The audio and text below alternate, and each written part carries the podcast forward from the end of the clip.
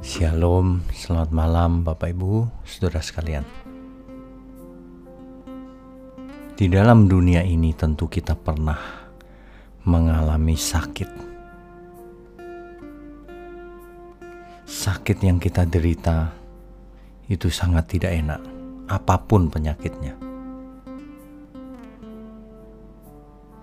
Kalau kita sakit tubuh saja sudah tidak enak, apalagi sakit jiwa, saudara.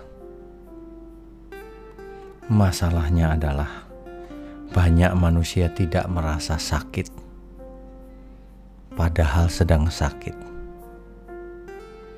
Itulah sebabnya Tuhan sendiri yang berkata, "Orang sakit membutuhkan tabib, tetapi orang sehat tidak membutuhkan tabib." Masalahnya adalah banyak orang ini sebenarnya sakit, tapi tidak merasa sakit. Nah, itulah sebabnya Tuhan datang mati di kayu salib supaya kita semua sembuh. Sembuh dari sakit. Bukan sakit fisik, Saudara. Dari sakit jiwa Kalau manusia tidak melakukan kehendak Tuhan, itu sebenarnya sedang sakit jiwa.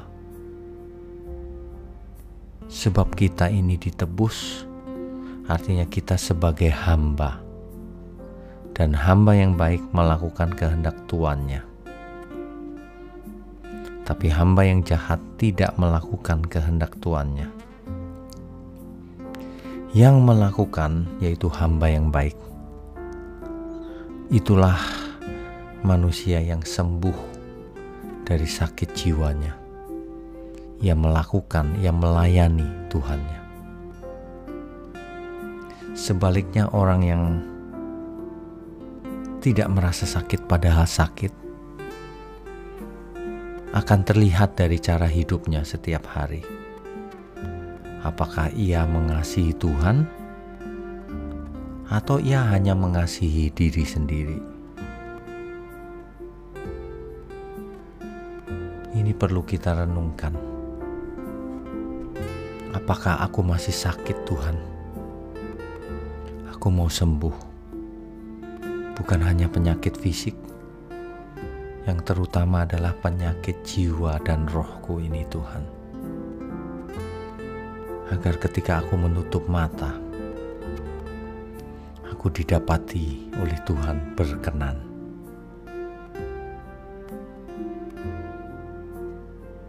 Mari kita sembuh, saudara, dari kesesatan. Mari kita kembali kepada Tuhan.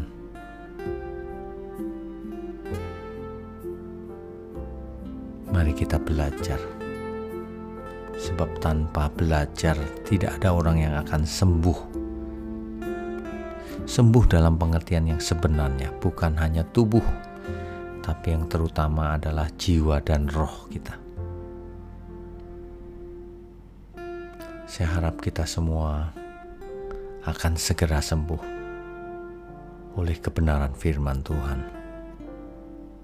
Selamat tidur, selamat beristirahat. Tuhan Yesus memberkati kita semua. Amin.